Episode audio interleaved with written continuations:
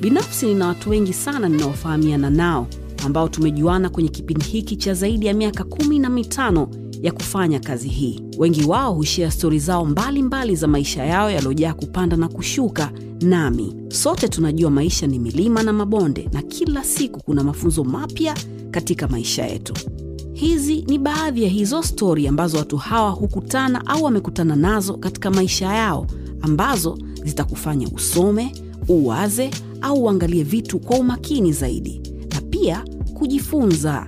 Mimi ni Salama, hawa ni rafiki zangu, na sote tunakukaribisha wewe kwenye Salama na. Hujambo, karibu kwenye Salama na. Mi na washikaji zangu huwa tunakaa kwenye meza hii na kuzungumza yale ambayo yanatuhusu, ambayo hayatuhusu pia huwa tunazungumzia ili tupate kuyajua na yatuhusu kwa kiasi fulani. Kwenye meza hii huwa nakaa na washikaji zangu na wale watu ambao wananiinspire kwa kiasi kimoja ama kingine, ili niweze kuwafahamu zaidi na mi niweze kunukia kama ambavyo wananukia. Karibu leo kwenye Salama na Brenda. Mambo Safi, vipi unanukia vizuri sana. nibidi nijipange salama kuja hapa. Asante sana. asante pia najua nimeangalia interview zako nyingi ambazo unafanya na umekuwa ukiongea kiingereza kingi sana. Leo utaongea kiswahili kingi sana. Sawa eh? Mbona unaanza kunipanga? Ah, nakuelezea tu nakuelezea tu. Nataka uniambie kwanza hongera sana kwa kazi nzuri ambayo unafanya. E, mimi ni shabiki yako. Nimekuwa nikifuatilia. Siwezi kusema kwa ukaribu sana kwa sababu ingekuwa kwa ukaribu sana ningekuwa najua kila kitu. Lakini kwa ukaribu kiasi ili niweze kujifunza kutoka kwako kama hautojali nataka uniambie growing up Mm. siku zote ulikuwa unataka kuwa kiongozi kwa, kwa, kwa watu wako ama ni kitu tu ambacho kimetokea naturally as ulivyokuwa unakuwa Uh, kiukweli hapana, siwezi nikasema kwamba nilikuwa nategemea au nataka kuwa kiongozi. Um, I think nilichokuwa napenda ni kuwa na impact hmm. Yani kukua kushawishi. Kwa hiyo tangia niko primary school nilikuwa ni monitor kaenda secondary school nikawa kiranja. Um, yani ikawa tu ni hivyo. So niko mimi ni mtu wa, kujichanganya sana na watu. Mm. I'm a very social person yani hata mambo ya sinakumbuka mambo ya shule yale ya mambo ya concert sijui Yeah. nini? Uko naimba? Ah, ah, so tulikuwa tunacheza show salama. Sasa boys. Mimi sisi tulikuwa tuna group ya boys to men. Jangwani. Mimi nimesoma jangwani o level na a level. Hmm. kwa hiyo ilikuwa yani sisi tulikuwa tunafahamika kwamba mimi na marafiki zangu wengine watatu. We were, yani sisi kuwa ni boys to men kwa hiyo tuna, tuna lip singing enzi hizo kwenye concert. Walikuwa nani kati ya wale? Ah, tuanzie Eh, hapo tuanzie hapo kwanza. Yes. Ah, hiyo pia tuiache unaweza ukaniambia nianze kabisa yani I was gonna be like okay hebu tugeka line kidogo ili tu, tujue unafiti ama haufiti Ah, mi nishajitoa tayari. Sawa saizi uko solo au okay. Um, washikaji zako au watu ambao umesoma nao yes. wakikuangalia sasa hivi unadhani hawashangai au wanashangaa? Hawashangai. Hawashangai kwa sababu hata mimi by the way marafiki zangu ni wa utotoni. Sina sina best wa ukubwani. Sijui kama unanelewa vizuri sana. So mimi my best friends nimekuwa nao tangia tuko watoto. Kwa hiyo tunajuana kama familia. Um, tulipoteza one of our best best friend uh, nancy. Four years sasa hivi hakuamka asubuhi. Um, kwa hivyo um, tangia nancy afariki nilijifunza mambo mengi sana. Na moja ya jambo ambayo nancy alinifundisha ni kwamba tusichukulie maisha poa. Tu, tusidhania manake nansi akuumwa so you can imagine saa moja na nusu napigiwa simu na mama yake.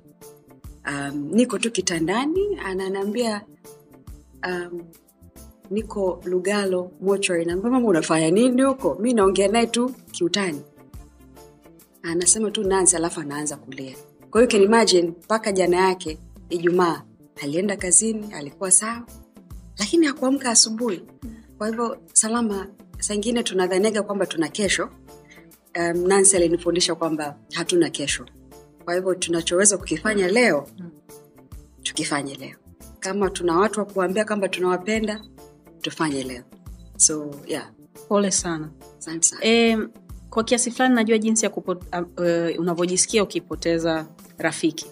Mimi sijakuzwa sana na familia tofauti na wewe Ndiyo. ambaye umekuwa na babako na mamako na ndugu zako sawa mimi nimekuzwa na watu tofauti tofauti Mm.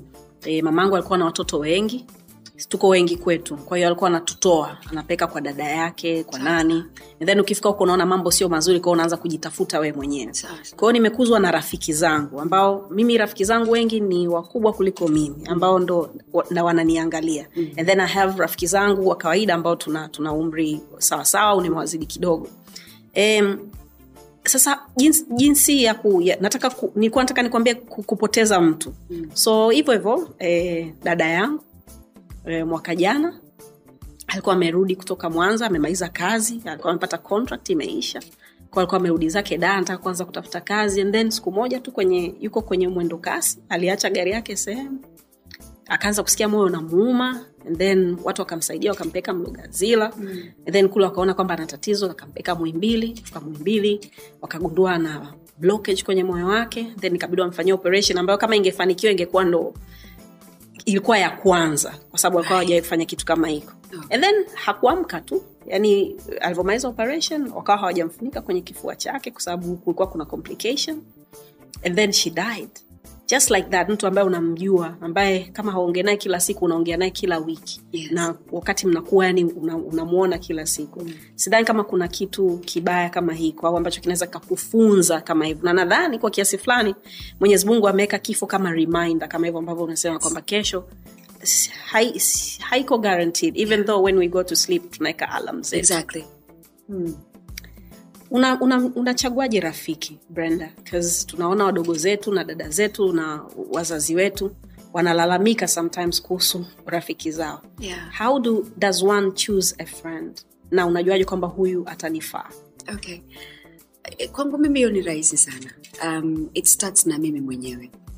Hivi mimi hapa value zangu ni nini? Um, na hiyo ni, ni, ni kitu ambacho ni binafsi sana ukishajitambua wewe ni nani value zako ni nini unakuwa unajitengenezea boundaries.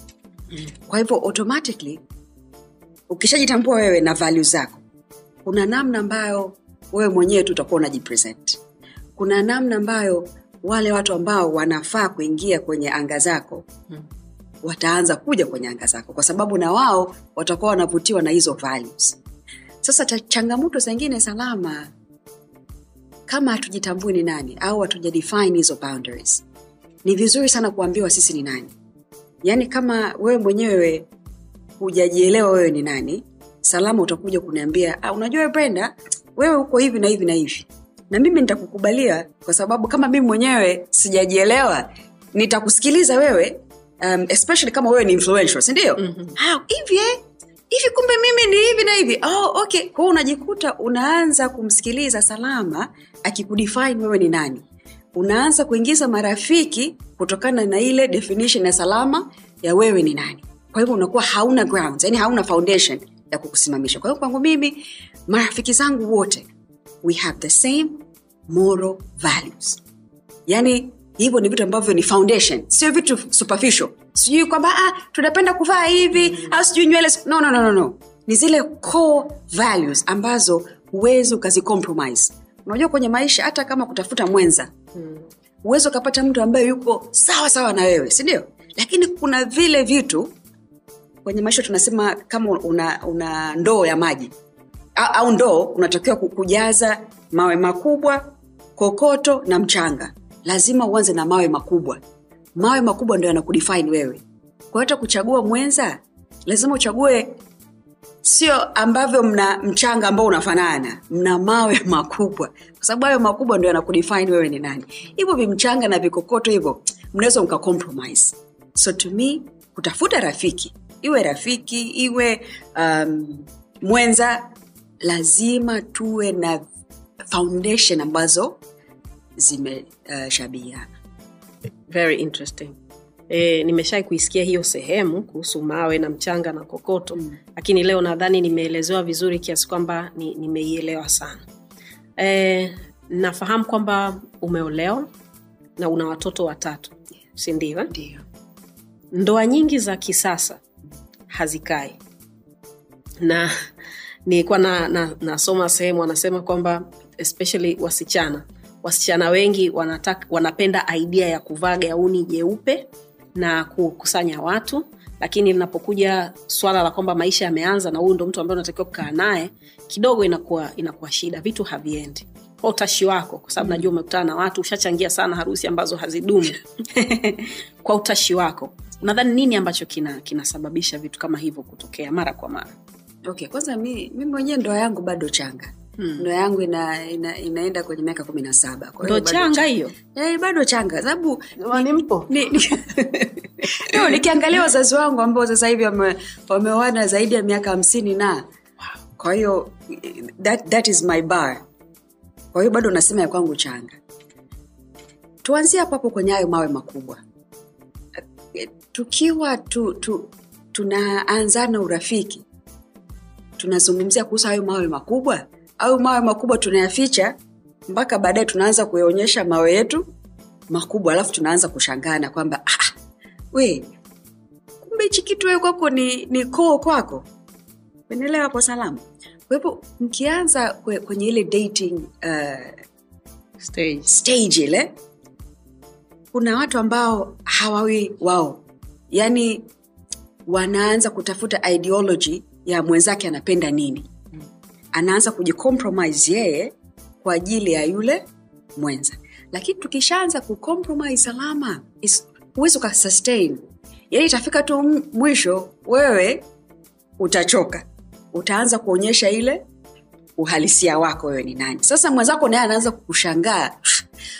Wewe hivyo salama? Wewe ni salama? Kati sio salama ambaye anamjua. So shida mimi naonaga inaanziaga hapo lakini vitu vingine ni kusikiliza sana influence ya nje. Yaani mnakuwa driven ku, ku, kujaribu kuimpress watu wa nje. Wakati mwisho wa siku kwenye ndoa mnafunga nyumba ni nyinyi wawili. Zile voice zote maneno na nini e, mnayaacha nje. Kwa hivyo kuanza na wewe kujitambua ni nani then mao yako makubwa value zako ni nini ambazo wewe huwezi uka, then unapata mtu ambaye na yeye mnashabiana hayo mawe yenu makubwa. Kitu kingine salama kwenye ndoa sio wewe na yeye. Mm. ni kuhusu nyinyi wawili. Mkiwa na dream ni dream za nyinyi wawili. Lakini inawezekana kuzifikia hizo dream za nyinyi wawili labda mmoja inabidi amsapoti mwenzake zaidi. Labda mmoja sehemu aliyofikia kwenye safari yake ya maisha ukimsapot mtafika haraka zaidi kwenye dream yenu ya familia. Kwa hiyo ndoa sio ushindani. Sio kwamba mimi mimi wewe wewe alafu ndoa. No.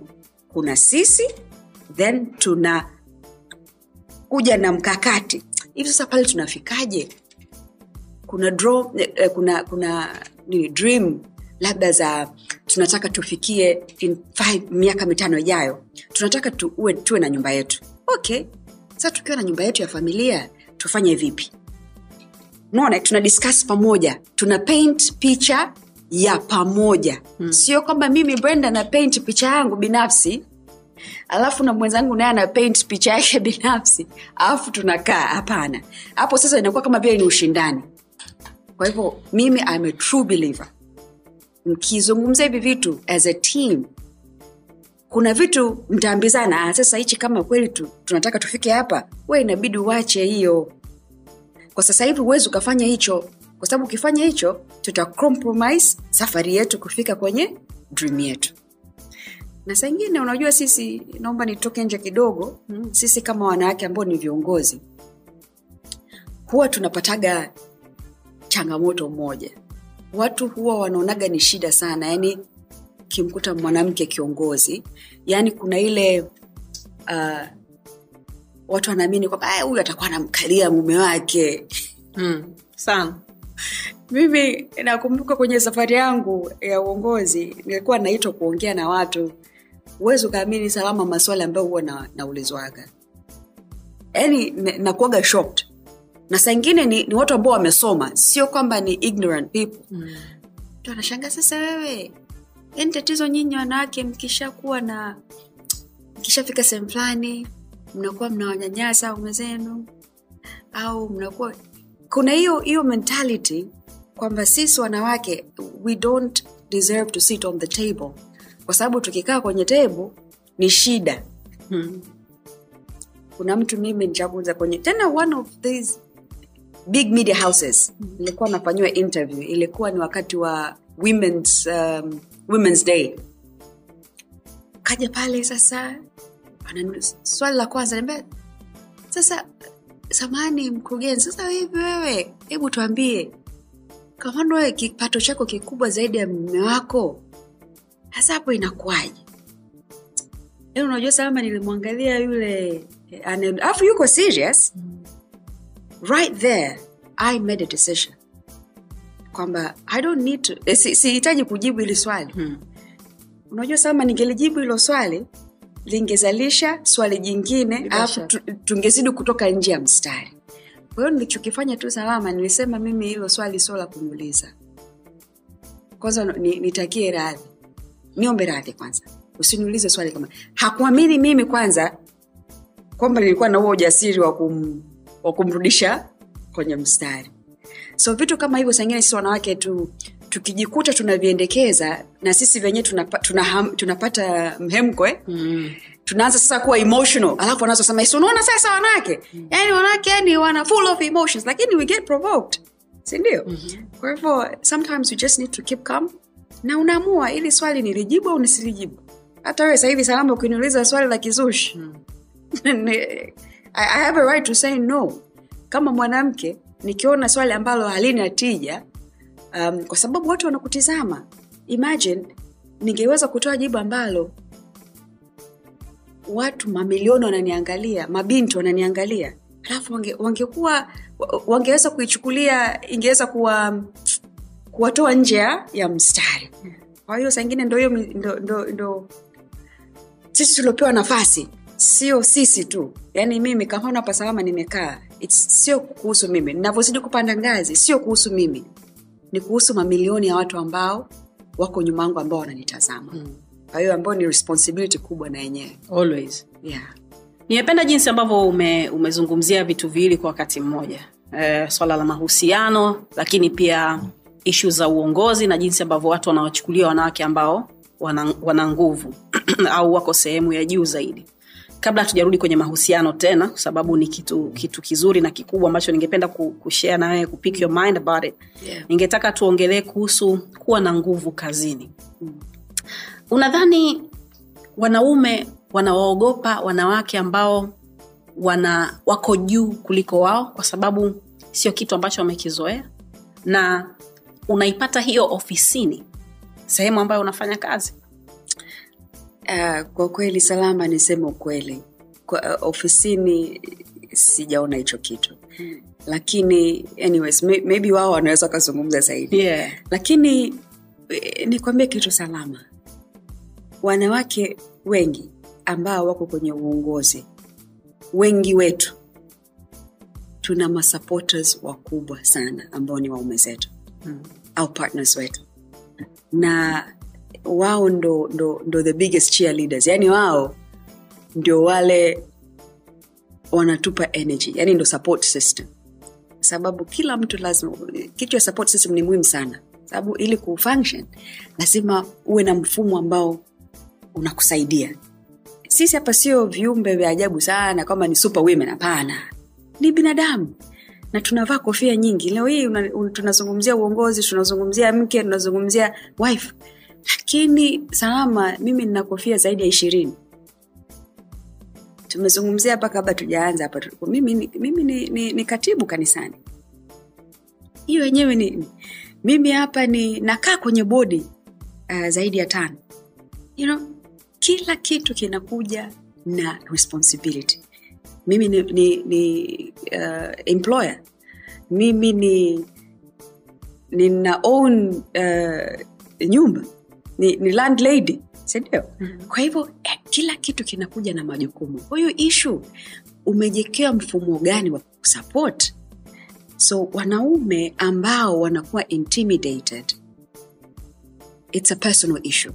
Mimi nimekutana na wanaume ambao wanasupport wanawake ambao wanajielewa na wana vision. Do you think it's an african thing i think it's a cultural thing.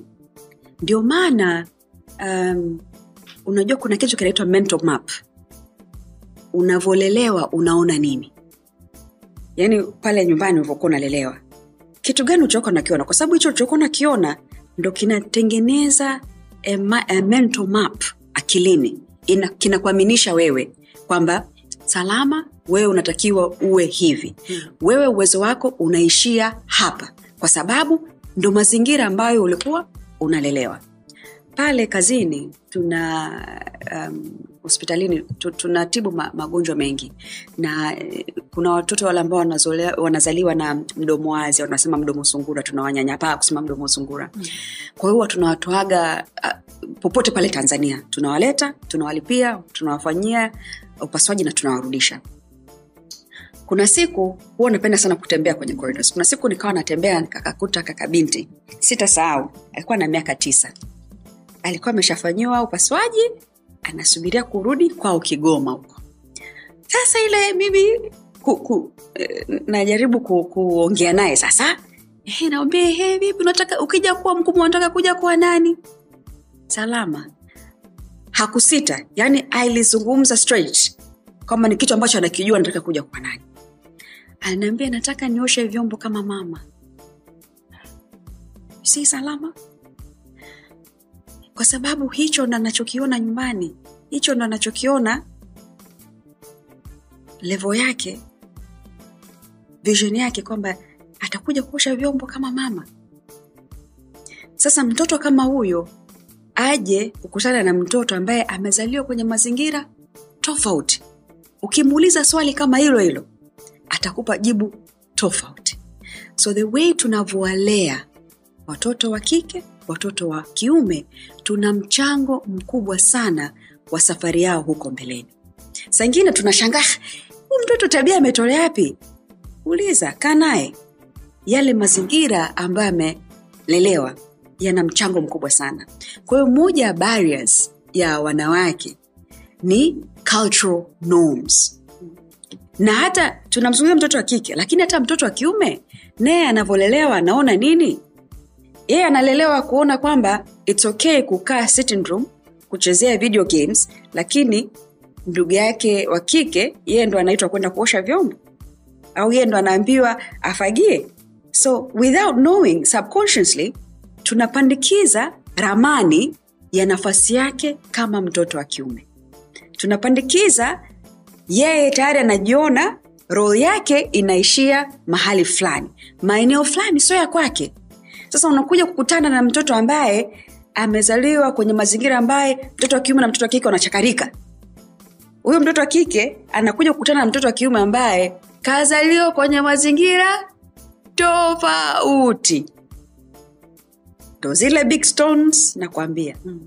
Kwa hiyo je mnashabiana kwenye hizo big stones sasa kama hizo big stones ziko tofauti sana mkija mkikaa sasa wawili inakuwa mna frustratiana kila siku. Kwa sababu mmoja anaona kitu cha kawaida mwenzake naye anaona kitu cha kawaida. Umone Yeah. kwa hivyo sasa situation mnakuwa mna come yani kwenye two different spectra. Kwa hivyo malezi ni kitu ambacho kina mchango mkubwa sana.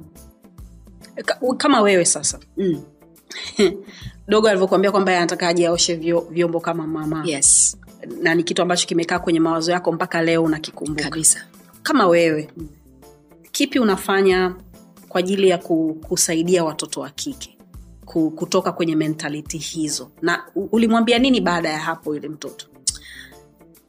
Baada ya hapo nikamwambia unajua mimi ni nani? Kaambia unaona hii hospitali nzima. Mimi hapa ndo kiongozi hiyo hiyo hiyo concept hakuielewa kabisa. Yani it was kitu kama yani umechukua gigabyte fulani alafu unaingiza kwenye mm. kwa hivyo ilikuwa sio right time na na na kwa sababu alikuwa anaondoka kesho yake there's nothing much you can do. Kwa sababu ni kitu ni cha kuriwaya. Cha kuriwaya. Sio tu kwa maneno kwa matendo. Lazima aone sawa salama mm. kwa hiyo mtoto kama yule atakuja huko mbeleni ataanza kuja kupata influence labda ataanza shule ataanza kuwa anaona walimu wa kike walimu wa kike watakuwa na muinspire eh? atakuwa anafanya vizuri ataingia chuo atakuwa anaona ma- maprofesa wanawake unaona eh? kwa hiyo vitaanza taratibu kujaribu kum, kumriwaya mm. lakini ile ile foundation yake ni tofauti hata huko mbeleni nakuja kukutana na, na, na binti ambaye yuko kwenye mazingira tofauti.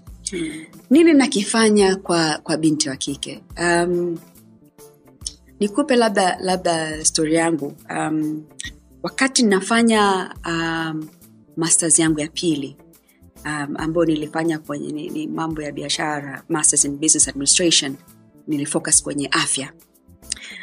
Salama tayari nilikuwa ni mke ni mama wa watoto watatu pata hiyo picha. Masters yangu ya kwanza nilikuwa binti sina yani sina responsibility zozote. Mimi ilikuwa tu shule na kuenjoy maisha yangu. Yeah. ile ya pili ilikuwa tofauti kwa sababu tayari nilikuwa nina kofia kama zote.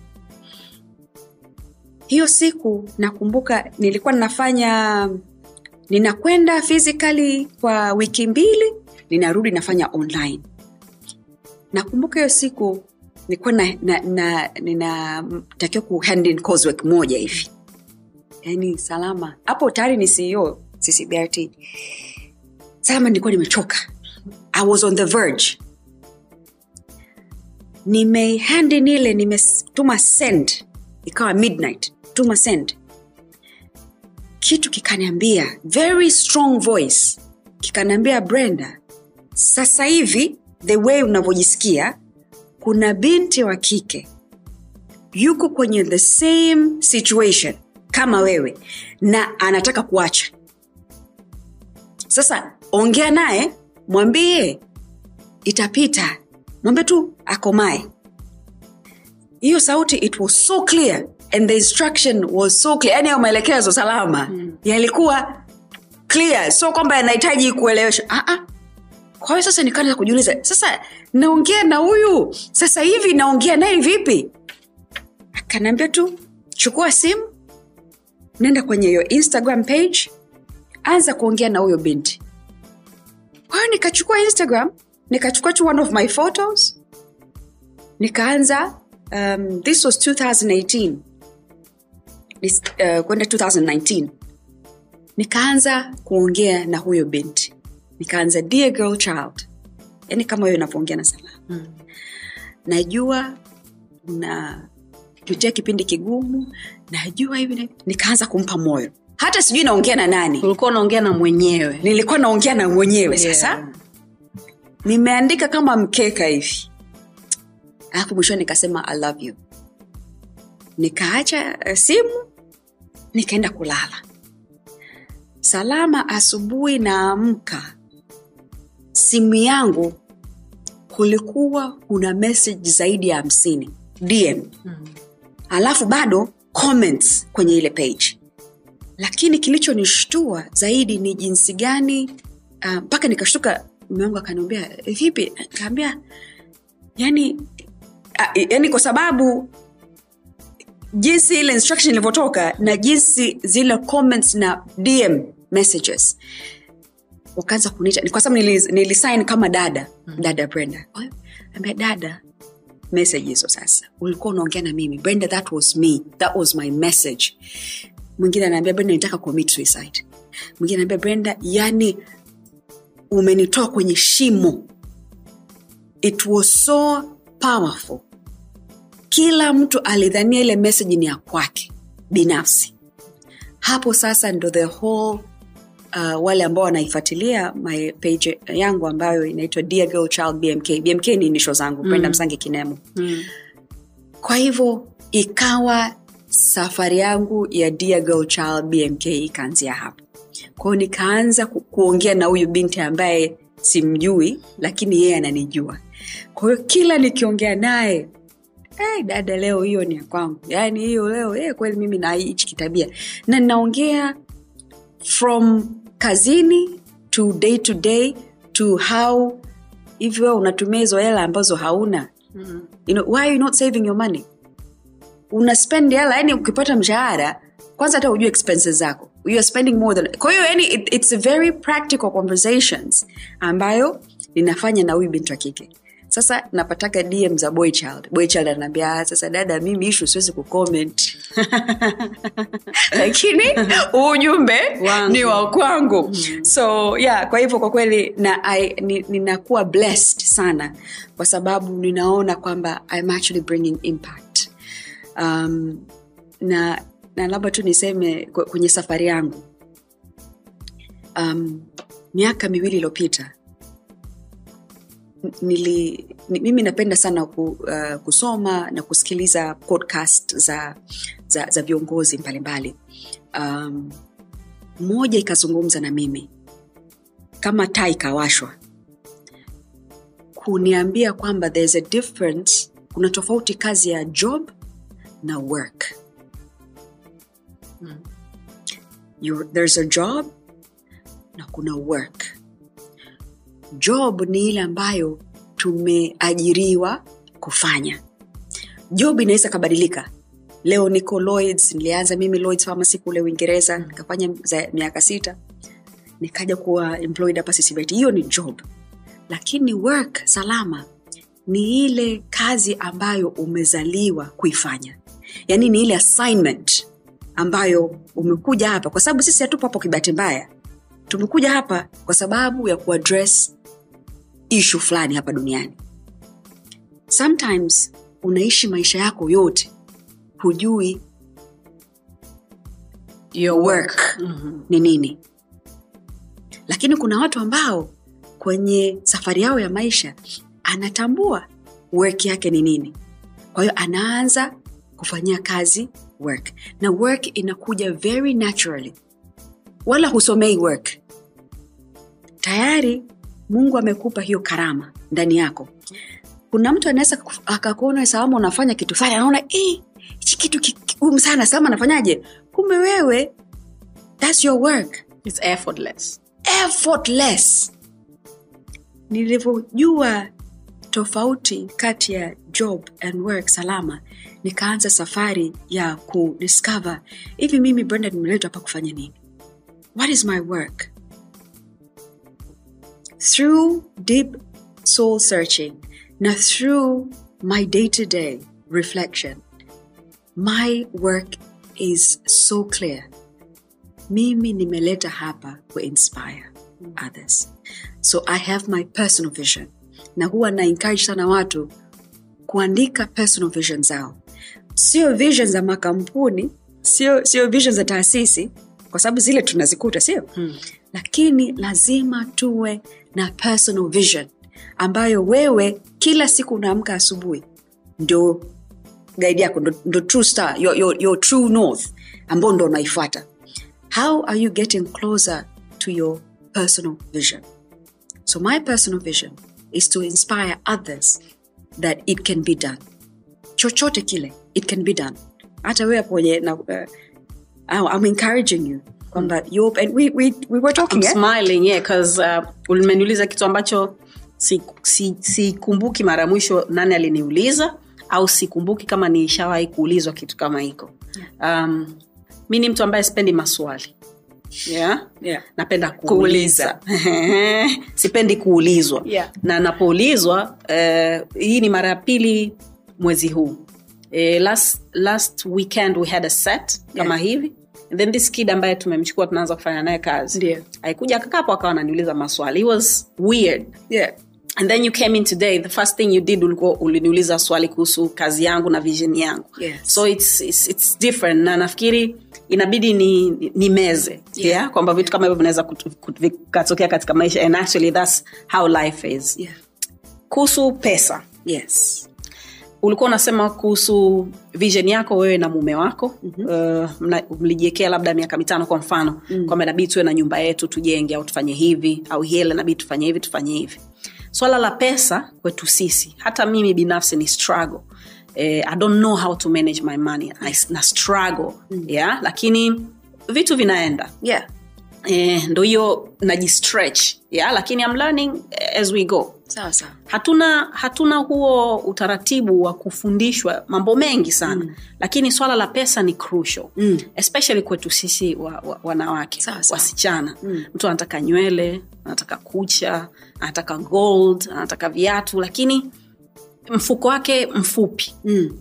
na hiyo inaenda inamfanya mtu aweze kwenda kufanya vitu ambavyo viko nje ya uwezo wake sasa mmoja anajifun, anajifunza vipi ku, ku, ku manage pesa zake? Au wewe nani alikufundisha? Na ulijifunza vipi? Au kama unaweza kutupa trick kama hivyo ambavyo umetuambia kuhusu job na work yeah. kipi unaweza kutuambia? Okay. salama pesa hata siku moja haitoshi. Ili uwe na discipline na pesa lazima uwe na malengo. Kwa sababu malengo ndio yatakufanya wewe ujijue kwamba hauna hela. Yeah. Kama hauna malengo si unajiona unaela mfukoni mfukoni unatumia kwa sababu hauna kitu ambacho una kinakudai kinakudai. Kuna formula inaitwa x plus y is equal to z. Very simple. X plus y is equal to z. Z minus x. X in expenditure lazima unacho kwanza kitu kingine salama. Mm. katika zile tips. Kwanza tumesema tuwe na goals. Sindio mm. tunataka nini? Cha pili hivi salama unajua matumizi yako wewe? Kwa sasa najua yes. Unajua kuna watu wengi sana hawajui matumizi yao? Mi najua kwa sababu nadaiwa. Na vimeo. Kuna mtu ambaye literally hajui matumizi yake. Ukiwa hujui matumizi yako monthly expenditure zako huzijui. Wewe utajijua una pesa. Na nikisema monthly expenditure ninasema kila kitu. Hata kwenda pale kununua kahawa ni monthly expenditure. Maake sengine nasema ah hiyo si shilingi elfu tano tu bana eh? ah, ah, it counts. Kofi zile ukizijumlisha kwa sisi wapenda kahawa kofi zako za na mara wanazijua sana. Kwa hivyo kwanza hebu anza kulist. Ninalipa umeme shilingi ngapi? Renti yangu ni ngapi? Nguo ni ngapi? Yaani ukishaorodhesha kwanza wewe mwenyewe utajishangaa. Kwa sababu haujawahi kuwa kuziandika. Alafu uziandike usiziweke kichwani. Hicho ni kitu kingine salama mposho nawambiaga usivyeke vitu kichwani kwa sababu sengine unajaminisha hey, mimi najua. Na, najua najua hujui. Hebu iandike visually uyewe unaiangalia kwenye karatasi. Ukishajua matumizi yako kwa mwezi ni nini alafu angalia kile kipato chako. Ukishapata ukisha uh, ubongo kuchangamka ukajua wewe ni mjinga kwanza utaanza kufanya vitu viwili. Aidha upunguze matumizi au uongeze fedha yako. Kwa hiyo kama wewe ulikuwa unatumia tu kila mwezi mshahara akili yako sasa kusimama kwamba ah, kumbe inabidi nitafute namna nyingine ya kutafuta kipato. How can i use my work? Not my job. My work huongeza extra income. So advise yangu kwanza jua hiyo formula expenditure yako iko vipi? Kwa mwezi unaingiza shilingi ngapi? Alafu jiulize una deni?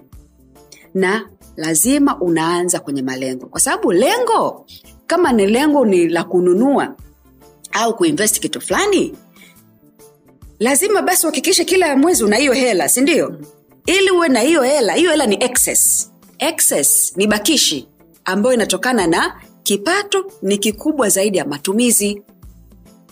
Sawa salama Sawa, sawa. na hela tuiweke sehemu ambapo isikae tu lazima tuiweke sehemu ambayo inakuzalishia. Yaani unatakiwa ukiwa umelala salama hela yako inakutengenezea hela. Na kuna maeneo mengi sana. Kuna uwekezaji mwingi kuna utt kuna bonds ambazo zina interest kubwa. Ili ukilala hivi salama leo hii sa, kitu kitokee kwako wewe. Huwezi kufanya interviews hivi. Utasurvive vipi hapa mjini? Noma kwa hiyo lazima sasa hivi any revenue unayotengeneza hebu anza kuifikiria jinsi gani ile hela itakuwa inakuzalishia wewe ukiwa umelala. Kwa hiyo tunarudi nyuma okay. Kama hii ndo vision yangu ina sasa nianze kuhakikisha kwamba matumizi yangu ninaya- ninayamudu na hichi kipato nisitegemee kipato stream moja. Yeah. yaani usio tuna namna moja tu ya kuingizia hela. lazima uwe na namna tofauti njia mbalimbali ya kudunduliza hela. Nimependa sana. Uh, nataka tuongelee kazini kwako sasa. Mhm. e, ambako wengi wanakufahamu wanakufahamulia huko. Hiyo ni job au ni work? Actually that's very interesting because it's actually both. Na kwenye hiyo job na work work yako inaweza ikatake over your job. Ndo ikawa you make money through your work. Yeah. do you do that? I do. Thats nice. Yeah. so nataka uniambie kuhusu ccbrt yes. Mimi napofahamu kama hospitali ya macho kwa sababu bi mkubwa wangu alifanya operation zake pale. Yeah. saizi anaona vizuri ingawa jicho lake la pili nabidi tumlete tena. Yeah. lakini hapa wakati tunaongea na nimejua pia wakati na, na, nafanya ka, ka research kangu kwamba sio hospitali tu ya macho. Mm. kama hautojali nataka unielezee historia ya, ya, ya, ya ccbrt na umaarufu wake hasa ni nini? Na by the way hongera naona na wing mpya. Mama alikuja kufungua. We'll talk about that later. Okay. but tell me about ccbrt okay. Ccbrt ccbrt kwa kweli ina nafasi moja kubwa sana kwenye maisha yangu. Um, mimi ni mmoja wale ambao tumepata neema ya kuenjoy kazi tunaoifanya kwa sababu salama hiyo ni neema. Yeah. kuna watu ambao hawapendi kazi zao. Mimi nimeivaa kazi yangu. Sisi ccbrt huu ni mwaka wa ishiri na nane. Actually ilivyoanza mwaka tisini na nne kulikuwa tele hospitali haipo ile hospitali 94 imejengwa- ndo ulianza ilianza. Wow. Ndo- o- okay. I was like, chief. Tisini niko form two, sawa. yeah.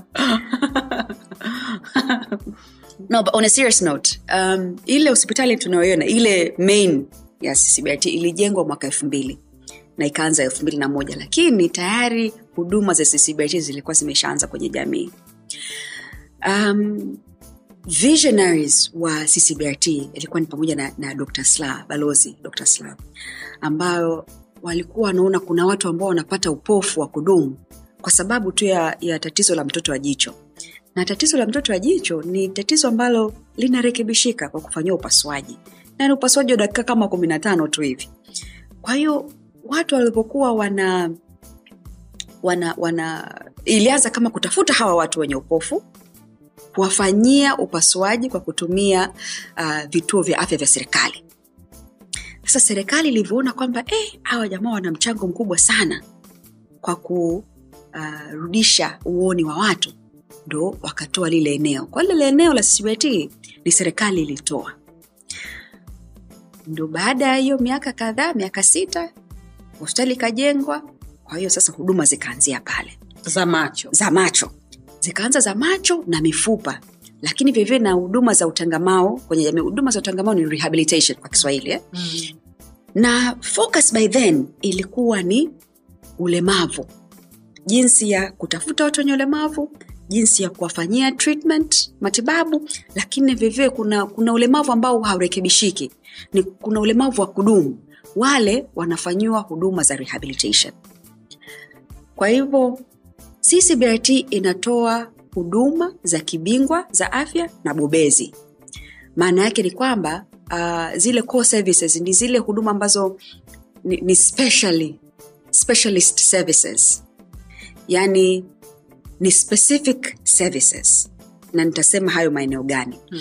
kwa hiyo ccbt ina hospitali lakini ina huduma za jamii. Ina program mbalimbali kwenye jamii. Na hizi program zina complement hizi huduma za hospitali. Kwa mfano tuna program ya mabinti center. Mabinti center ni uh, program ya kuwawezesha uh, wale mabinti ambao walikuwa na fistula waka, wakatibiwa wakapona. Sasa wanapewa skills mbalimbali mbali, ili waweze kujitegemea kusimama kwenye jamii. Kwa inaitwa mabinti inatengeneza products nzuri sana salama. Tuna pale pale ccbt tuna workshop na duka lakini vilevile vile tuna duka pale slipway. Kwao nawakaribisha sana watanzania. Nice, okay. karibuni pale slipway uh, mabinti center shop. Beautiful beautiful products. Ambazo wanatengeneza wenyewe. Wenyewe handmade. Hmm. from dying kuweka kala material kukata different products uh, hadi kutengeneza takuletea zawadi salama. Sawa That- ningependa that's- leo ingekuja that- lakini I ndio hivyo know. tena. haina shida. Haina shida. Tutaonana. Kwa hiyo maeneo ambayo ya ccbrt kwenye upande wa hospitali ni macho. Mpaka leo hii huduma kubwa ambayo inafanyika wagonjwa wengi ambao wanakuja pale hususan kama uh, asilimia 65 ya wagonjwa wetu ni macho. Kwa hiyo tuna macho tuna mifupa na mifupa na ina range kubwa sana. Sawa sawa na macho kuna maswala ya um, uh, ambayo yanarekebishika ambao ni, ni hayahitaji surgeries kubwa lakini kuna zile surgeries kubwa ambazo zinaweka wala wanasema tuna hip replacement au ni replacement. Um, hiyo ni mfupa. Lakini kuna maswala ya urekebishaji wa uh, viungo plastic surgeries. Wale wanazaliwa na, na mdomo sungura kwa mfano. Yeah. tunarekebisha pale. Lakini vilevile vile kuna huduma za mama na mtoto ambayo ndo hospitali uh, ili jengo majengo mapya ambayo mweshimiwa rais Mm. um, aliyefungua niliona picha zako na mama ulikuwa umependeza kweli? Uh, kwa kweli ulipania pale? Uh, kumpata mweshimiwa rais salama si mchezo. Tuliheshimika sana katika historia yetu ya ccbrt kumpata kiongozi mkubwa. Of course ccbrt tumeshapata neema kutembelewa na viongozi uh, wakuu wa nchi wengi. Um, hata ndani ya nchi vivia hata nje ya nchi. Um, president bush alishakuja kutembelea Nice. uh, ccbrt senior au uh, junior okay junior Okay. and i tell you that day mimi wanasema siku nikija kuandika kitabu nitaandika hiyo siku ambayo alikuja kuishi kwa sababu it was uh, an experience and a half lakini kwenye ufunguzi na tuliita yale majengo uh, samia suluhu hassan mm. maternity wing Okay. um, kwa, kwa sababu uh, mama vile vile she's very passionate Uh, kwenye maswala ya, ya mama na mtoto hususan kupunguza vifo vya kina mama ambao uh, vinatokea wakati wa kujifungua. Yeah. kwa hivyo tuliona ni haki kabisa kumpa mama uh, jina yale majengo. Lakini sasa hiyo ni koo.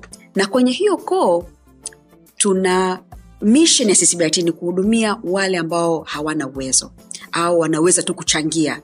Kwa hiyo tuna huduma ambazo tunazitoa bure lakini kuna huduma ambazo watu wanachangia hakuna kitu cha bure. Mm. nikisema bure ni kwamba sasa ni sisi tunapambana kutafuta watu Of course. wa kulipia. Lakini tuna private services. Sasa ndo wewe ndo salama ukiumwa unakuja private wing. Private wing ni hili jengo jeupe ambalo unaliona kama umetokea huku mm. haile salase cuba. Yeah. unaliona lile jengo jeupe. Thats our private clinic.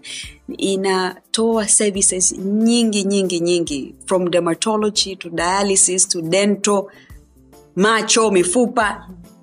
Kwa hiyo ni wahamasishe sana watu wakitaka hizo huduma waje kwa sababu wakija sisi ni social enterprise. Maanake tunafanya business for a social good. Yeah. hela zinazopatikanika huku private clinic zinaenda sasa sasa kuchangia wale ambao hawawezi kuchangia. Ndio nilikuwa nataka nikuulize wewe unapataje hela yako? Kwa hiyo hapo itakuwa ndo hivyo. Watu wanachangia lakini vile vile kuna kabajet ambako unapewa kila kila mwaka sindio yes. kwa hivyo tuna mihimili tofauti ya jinsi tunavyoendesha ile taasisi. Hmm. mhimili wa kwanza ni hela ambazo tunazitengeneza za pale ndani.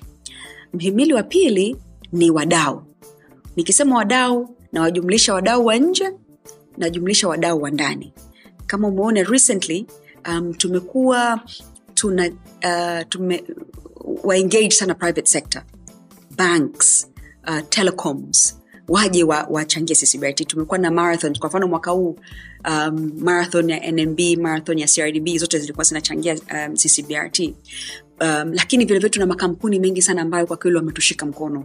Gas and oil um, uh, uh, huduma za simu makampuni ya simu ambao wanachangia vilevile vile huduma za ccbrt ziendelee. Kwa hiyo tunawashika kwa sababu tunaambia jamani hawa ni, ni mama zetu ndugu zetu um, ambao tunawatibu kwa hivyo part of your social responsibility tuone jinsi gani tunaweza tukaungana ili kuweza kuleta impact kwenye community yes. very nice um, kuna kuna msemi wa, wa, wa, wa kizungu na kiswahili Yes. wanasema kwamba um, happy wife happy life yeah? Ukisikia hivyo Yes. una, unaelewa nini wewe um, unajua mwisho wa siku ni amani. Ukiwa kuna amani mambo yanaenda salama. Hata kama mna njaa lakini mna amani maisha yanaenda. Hakuna kitu kibaya kama hakuna amani ndani ya nyumba. Imagine umespend kama ni job au work the whole day. Unarudi nyumbani alafu nyumbani hamna amani noma. Ni hatari. Kuna watu wanakaa baa. Kwa sababu wanaogopa kurudi nyumbani. Nyumbani hamna amani.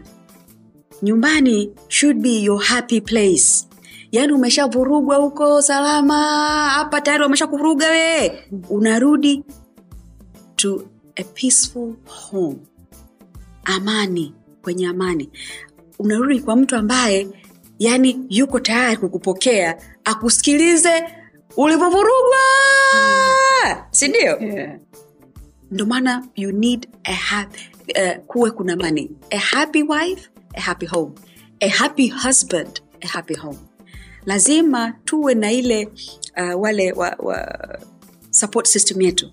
Ambayo tunajua kabisa nikirudi nyumbani yani nikirudi nyumbani najua mme wangu ni yuko pale anasubiri nimwadithie yani leo. Yeah. How my day was. Na yeye yuko tayari kurudi nyumbani kunihadithia how his day was. And then tunapeana encouragement. Sasa imagine umevurugwa unarudi nyumbani halafu hata huyo mtu wa ku- wa kukupa hiyo amani yani yawewe kumwadithia. Unajua sangine ukizungumza kitu unapoza moyo. Hakuna kitu kibaya kama una- Kuweka. kuweka unavundi- kuweka kuweka. Hakuna sehemu ambapo una, una empty. Mimi mwenyewe salama i take in a lot being a ceo the buck stops with you. Yaani wewe ki, kila kitu lazima ndio wewe ndo hamna kusema eh, jamani sa- sasa niipandishe juu zaidi. No. Inaishia kwako. And wewe ndo unapokea everything. Iwe ni operational issues. Iwe ni personal issues. One of the qualities ya kiongozi ni kuwa na emotional intelligence. Uwe na empathy. Kwa sababu salama wewe unaweza ukawa huperform kazini sio kwamba hauna uwezo lakini tu kwa sababu una unavurugwa huko huko, umevurugwa. You have personal issues. Mimi naweza nikakongelea tu hivi like I'll be like come let's just have a talk. Relax okay so tell me how was your day? Nyumbani vipi? You know just have a conversation. mtu anafunguka asema isee mtoto anaumwa mama ana kansa unamwacha apoze moyo. Sometimes salama mtu uh, hahitaji mengi anahitaji tu mtu kuongea naye. Just mtu akumsikiliza apone. Saingine mtu sio kwamba anahitaji hela. Anaweza kawa hana hela lakini maybe hela it's a byproduct of. Anataka tu mtu akumsikiliza na kumshauri. Kwa hivyo moja ya my role kama kiongozi ni hilo. Lakini saingine unabeba unabidi uwe na kifua. Sangine I'm pro- also protecting my team. Kwa hiyo unabeba ili kuwa protect wao ili wao waweze kufanya kazi. Kwa sasa na mimi hapa i have to have a place ya kuweza kutua. Mimi ni um, you need to find a place where ku, um, ku empty. Moja ya namna ambayo nafanya hivyo ni um, sapota wangu nyumbani lakini namna, namna yangu nyingine ni mungu wangu. Yani salama naweza tu nikajifungia tu hivi i talk to my god. Yani ile in a spiritual sense. Unaambia sasa mungu jamani umenipa hii neema naomba unipe uwezo. So umenichagua mimi?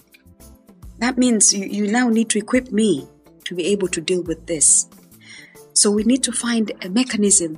Ya sisi vile vile tuna empty sindio huko umetoka unagawa unagawa ushauri unatoa hichi unatoa hichi.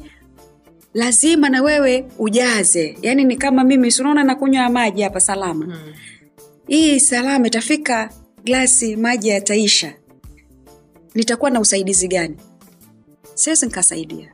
My role is to inspire how can i inspire kama mimi mwenyewe si replenish ninachokitoa? They say kwamba watu ambao wana ushauri mzuri au watu ambao wanachekesha sana apparently wao wenyewe wanakuwa hawako vizuri ndani. Una- unadhani kuna ukweli kuhusu hilo swala? Inawezekana kuna ukweli um, especially kama na wao hawajakuwa intentional hawajadhamiria Hmm. kujitekea wao. Self love self care ni critical unajua hii concept ya self love sisi especially sisi wanawake tuna tekea watu wote tunajisahau sisi. Alafu sengine tukianza kujitekea tunaona kama tunafanya kitu kibaya. Mm-hmm. yaani tena tunajitekea kwa wiziwizi. Wakati kama wewe mwenyewe hujajitunza haujakuwa umeshiba ni vigumu sana kutake care others. So sometimes mimi pale nyumbani they know this is uh, mommy's, uh, mommy's me time. It's mommy's me time. And sometimes you know una feel guilt and then you, you come to realize no but no it's okay. It's okay to have your you time. Because you also need to take care of you. You cannot take care watu wengine wote alafu wewe mwenyewe unajisahau. Unadhani watoto wako wanajivunia wewe kiasi gani? Do they know what you do? How like kama kawaida mom. Um, watoto wangu let me give you an example. Siku nipo shule sangine sisi wanawake hapo tu kwenye uongozi we feel guilty. Kwa sababu unajua eh, sasa hivi nimevaa kuna kofia ambayo nimeivaa ndio maana niko hapa siwezi nikaleta ukofia umama hapa. Imaji sahivi niko naongea naye salama tunafanya hii interview. Alafu naanza kufikiria mungu wangu nyumbani hamna nyama. Hey, mungu wangu leo mtoto alitokewa no nimechagua kuvaa kofia hii ya kuwa na wewe. So I'm giving you 130 sindio so we juggle all the time sisi kina mama kuna siku nimekwenda shuleni uh, nilikuwa kuna ishu moja ya shule ya mwanangu so nilikuwa na watoto wangu wote watatu. Mama mmoja akaanza kuongea. Anaambia "Ah, ise huwa sija um, sikuonaji uh, shuleni kwa mtoto namwonaga mme wako. You know, right there and then I was like okay brenda hapa ni jibu au ni nyamaze tu kimya? Mtoto wangu na kwanza tu watoto wangu wakamgeukia. Mbona mama anakujaga? Mama ajai kukosaga? I was like, oh my god. That moment i was so proud. Kwa sababu wao ndo wanazungumza. Sangine sisi wenyewe wanawake oh, mtu anaweza kufanya ujisikie vibaya sana akuone kwamba wewe ujali watoto wako sindio my girls they were like "Eh, mama ndo anatuletaga asubuhi shule. Unamaanisha nini? Mama ndo mama akosagi vikao vya shule. Kwa hivyo saa ingine when we juggle kuna some balls ambazo tunazidrop. Mhm. lakini saingine watoto wangu wanakwaga embarrassed saingine you know saingine niko labda supermarket and utakuja nice to see you. Can we talk about it?" you know? And then my guys were like mom you know like oh Yeah. you know. But what they know about their mom ni kwamba mama kuna, jai, kuna kitu anajaribu kukifanya ambacho is bigger than them is bigger than me and it's, it's an assignment. And i am so grateful. Nashukuru sana kwa sababu wananiruhusu nifanye hivyo. Wananiruhusu niweze kugusa maisha ya watu wengine. Wangeweza kunitengenezea mazingira magumu sana ambapo nisiweze kufanya haya ambayo naweza kufanya sasa hivi. Kwa hiyo naishukuru sana familia yangu um, kwa sababu wanajua nina assignment ya kufanya. So they allow me to do my assignment hapa duniani. Nice one. so ukiwa ukiwa hauko kazini ukiwa uh, hauko nyumbani ukiwa na muda wako wa, wa wewe sasa. Yes. Starehe yako ni nini? Starehe yangu kwanza starehe yangu ni nyumbani. Ni kukaa kwenye sofa chumbani. Most of the time na mme wangu tunaangalia tuna binge on series. Whether it's um, the crown or you know we are very simple. Yani sisi maisha yetu ni mepesi mno. Starehe zetu ni ijumaa kwenda kula chakula sehemu tujibanze sehemu tule. Hiyo ndo stare yangu. Stare yangu ni me time. Stare yangu ni mimi na familia yangu time. Kwa hivyo ndio maana kwa sababu ya hizi kofia nyingi labi- lazima niwe intentional kutenga huo muda. Kwa sababu nisipotenga huo muda na mambo mengi sana. Uh, hata leo hii salamu nakumbuka nilikwambia mm. uh, naomba iwe mdai kwa sababu Yeah. nimetenga muda kuwa na familia yangu. Na jumapili ni mama anapika nyumbani. Yani it's, it's, it, hata kwenye menyu imeandika mama is cooking. Mm. and i had to be intentional. Um, because if, kama usipofanya hivyo utajikuta you give too much nje unasahau nyumbani. nyumbani. Mm. kwa hivyo inabidi na, ni, ni as much as na give out lakini lazima ni protect muda kwa ajili ya mimi na familia yangu. Kwa hiyo mimi yani vitu vyangu nisipo. Tena taka zangu yani ni kwenye my comfy trousers kwenye pajamas. Starehe. Nice. tutamalizia sasa. Uh, tulikuwa tunaongea pembeni hapa pia umemention kidogo kuhusu kanisani. Yes. kwamba wewe ni, ni mwenyekiti. Au ni katibu? Mimi ni katibu wa baraza. Ni katibu wa baraza. Yes baraza la wazee. Kwa hiyo hiyo ina maana kwamba unaenda kanisani sana si ndio eh? nina majukumu mengi ya kanisani yes mm. um, apart from yani katibu ni kama kama ceo wa kanisani. katibu ni mtendaji mkuu si ni kama ceo wa kanisani yani kwa hiyo you can imagine hizo responsibility ambazo zinakuja kuhakikisha kwamba mambo yanaenda kuna ishu ambazo zinakuja kwako kuzitolea majibu kuna ishu kuna maamuzi ambayo yanakuja kwako uh, ambayo inabidi uyafanye. Um, kwa hiyo hizo sasa nizo kofia hizo ambazo nilikuwa nazizungumzia. Mm. um, lakini namshukuru sana mungu. Kwa kweli salama mimi nilivyo ni neema ya mungu. Sio kwamba mimi ni special sana sio kwamba mimi nina akili sana ni neema ya mungu kwamba amenichagua mimi kuwa hivi angeweza kuchagula mtu mwingine. Kwa hivyo chochote sangine salama na mimi na- nakupa tu shauri kwako. Kuwa mwangalifu sana kuchukua utukufu. Kuna saa unaweza kuwa unapanda ukajiona umekuwa popular umekuwa um, this public figure ukaanza kusifiwa ukaanza kuanza kujichukulia utukufu. Mm. kwamba "Ah, mimi niko hivi kwa sababu ya. Kwa sababu lakini no. Uko hivyo kwa sababu tu ni mungu amekupa hiyo neema. Ha- haujaifanyia kazi. Yani you don't deserve it. Ndio maana unasema tunamshukuru mungu kwa neema ambayo ametupa bure. Sio kwamba sisi ni tumetenda mambo mengi mazuri eh? Mm. sio kwamba tuna sile sana.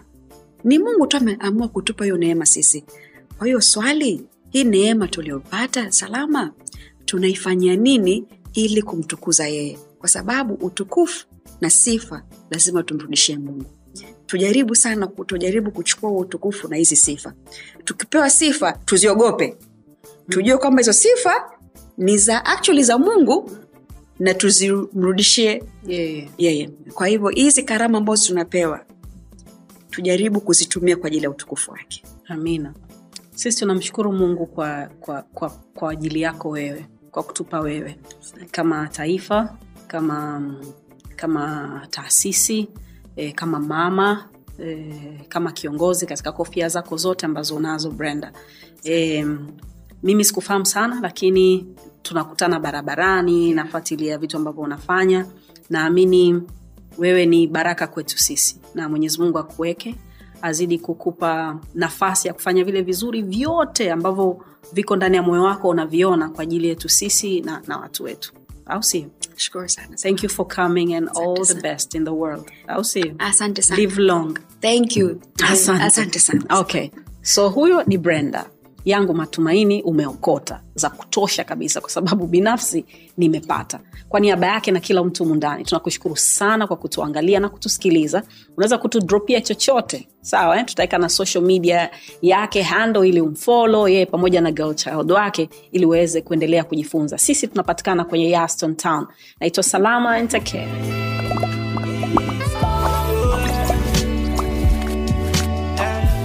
vipo vya sio shida vipo vya kupoteza sio muda. Wenuka na ukimbize ndoto. Ah, ah, ah. kupatia ina maana hukosei kiburi kinafanya tujongei. Tunaamka wapya kila day. Yeah, yeah, yeah, yeah. slow ila kufika unawai. Chozi na mfuta na cry. Tukipenda na mungu anafurahi. Yeah. mimi sihitaji kucomplain sihitaji kucomplain mungu ana bless is okay